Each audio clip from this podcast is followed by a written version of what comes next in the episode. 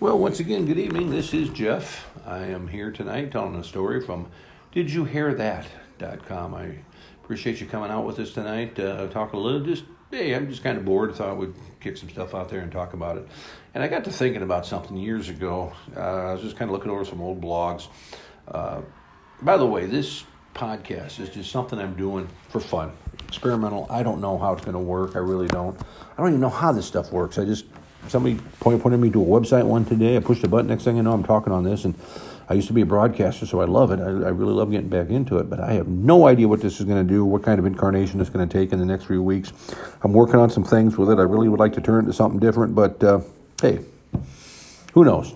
I'm just glad you're listening with me. And you'll hear changes here and there as I try different things. But anyway, I want to tell a story about my school years.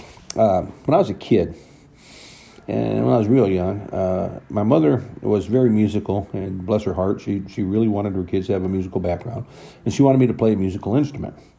I wanted to play the trombone, and couldn't play the trombone. I had to play the French horn. That's what my mother played, the French horn. I hated it. It was a hard instrument to play. It's a beautiful instrument. It sounds great, and when I listen to symphony or something, I hear the French horn, I get all excited, but I hated playing it. I was just terrible. I couldn't get it. I mean, I tried and tried. I wanted to quit. My mother would not let me quit, and my dad never said two words about it. And I said, "Come on, Dad, let me out of this." Nope, Mom says you have to do it, and it went on and on. And I had a lot of problems with it. I mean, not only was I not very good, but like in marching band season, I was a big guy. I mean, I played football. I was an offensive lineman and playing the French horn, and I remember I couldn't march real well. I was going through that growth era phase where you didn't have any coordination, and I remember trying to march in marching band and just doing terrible. I mean, they would yell at me on the microphone, as you're doing practice. They'd say, "Ah, the guy down there, the big guy, you got to stay in step, stay in step." I just couldn't stay in step. I tried. One time we went to University of Iowa homecoming parade. I was in high school marching band, and we had to march in this parade for Iowa's homecoming, and that was fine. And we got judged, and we lost, and part of the reason we lost is because I couldn't stay in step. And the band director says, "What do you say I get you out of marching band?" I says, "I would just jump for joy." Now, the band director was our neighbor. He lived just down the street from us, and he and my dad were real close friends. They would go out every Saturday morning and drink coffee. I think what they would do is they'd get up, they'd go stand in the front yard, try to decide if they wanted to mow the lawn or not, then jump in the car and go somewhere and drink coffee for a couple hours.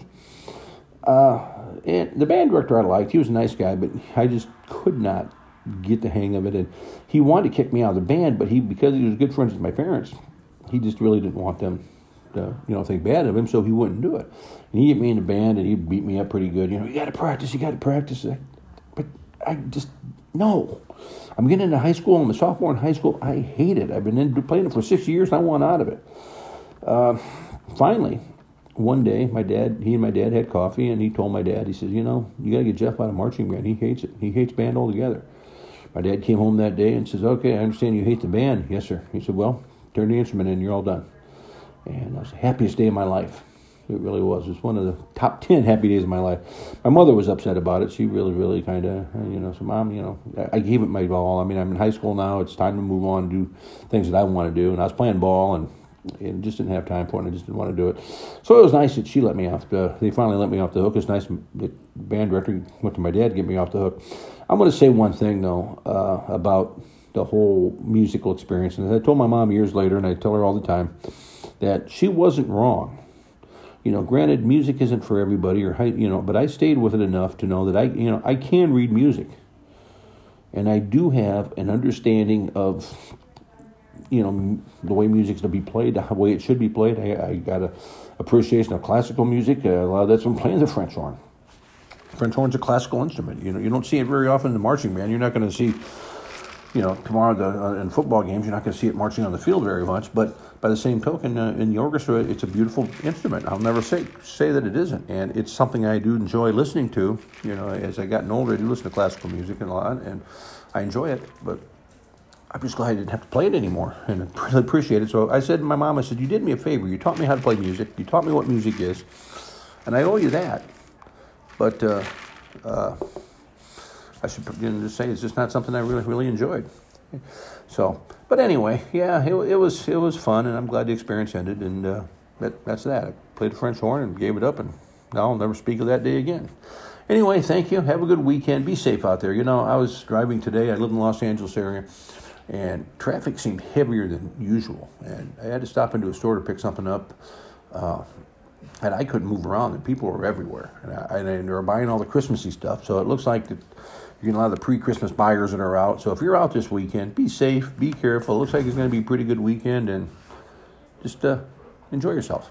Thanks. This is Jeff. Bye.